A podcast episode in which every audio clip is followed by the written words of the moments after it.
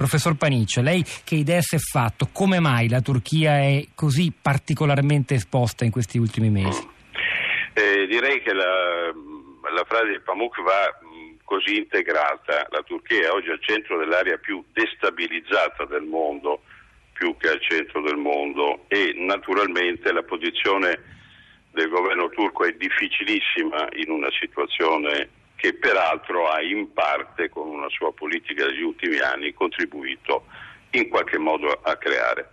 Eh, l'analisi di Bettoni è, eh, direi, assolutamente aderente a, a, quella che è la realtà. È, mh, l'attacco è un messaggio, questo direi che è il punto chiave della vicenda, perché eh, anche se non vi sono le rivendicazioni, proprio per questo conoscendo la logica del terrorismo è ancor più un messaggio diretto alla Turchia che ha tentato di cambiare linea.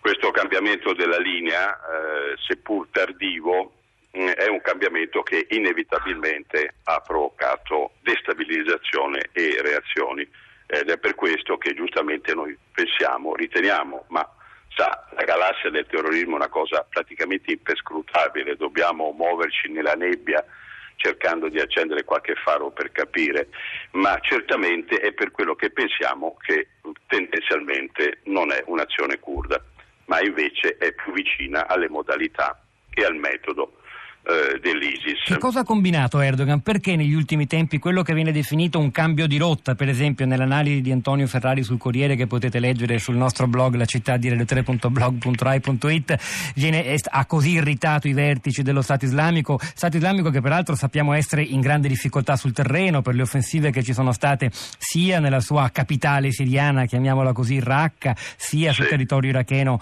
eh, a, a, Mosul e altrove. E sì. Perché il, che, che, cosa ha fatto Erdogan? Ha Quali fatto sono alcune... i suoi... Mm. Beh, la principale è stato il riavvicinamento ai eh, nemici eh, giurati delle, dell'ISIS eh, come Israele, ma come la Russia, eh, pian piano all'Egitto e perfino all'Unione Europea.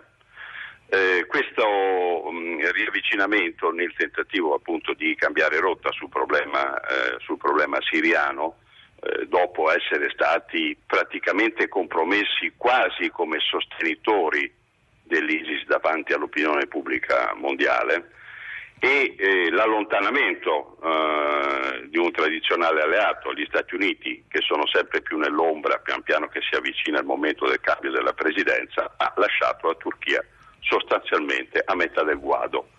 Non veramente amica di coloro con cui si sta avvicinando, non più amica del vecchio alleato, non assolutamente eh, protetta dal, eh, dalla, da, da, un'Unione Europea eh, incapace di trovare comunque una strategia che non sia quella di dare dei soldi, cosa che naturalmente ha messo la Turchia in una posizione bruttissima davanti al restante mondo musulmano.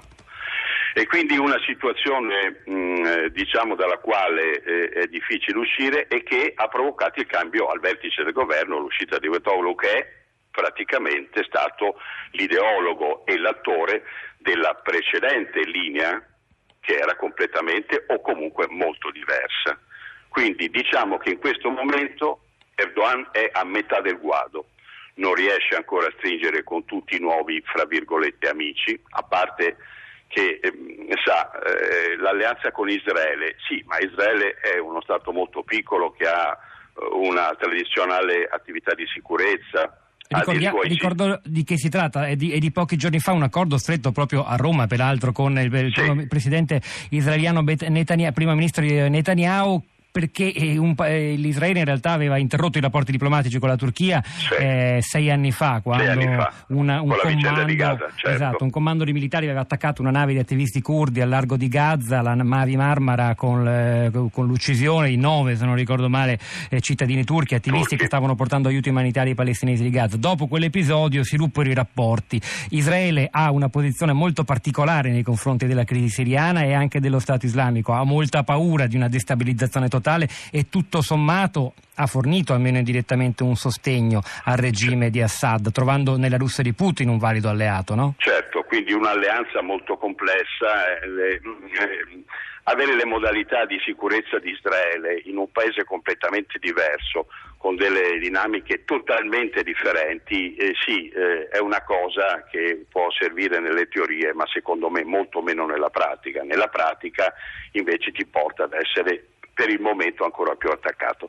Quindi la situazione è una situazione molto brutta, non dobbiamo nascondercelo anche perché è il caso di aiutare la Turchia. Eh, questo va fatto il più rapidamente possibile. In questo momento eh, la Unione Europea, che potrebbe essere la più interessata e la più vicina, eh, è in una situazione con la Brexit eh, altrettanto in difficoltà eh, e quindi non può fare molto. Eh, certamente, certamente eh, credo che eh, la Russia potrebbe essere una delle chiavi. Sinceramente ho sempre pensato che sulla vicenda siriana eh, l'intervento della Federazione russa e quindi eh, la, dire, i rapporti d'attività con i russi, oltre che tutte le loro informazioni, possano essere uno dei primi punti di partenza. Certamente non è facile per chi fino a questo momento è stato come dire, un antagonista.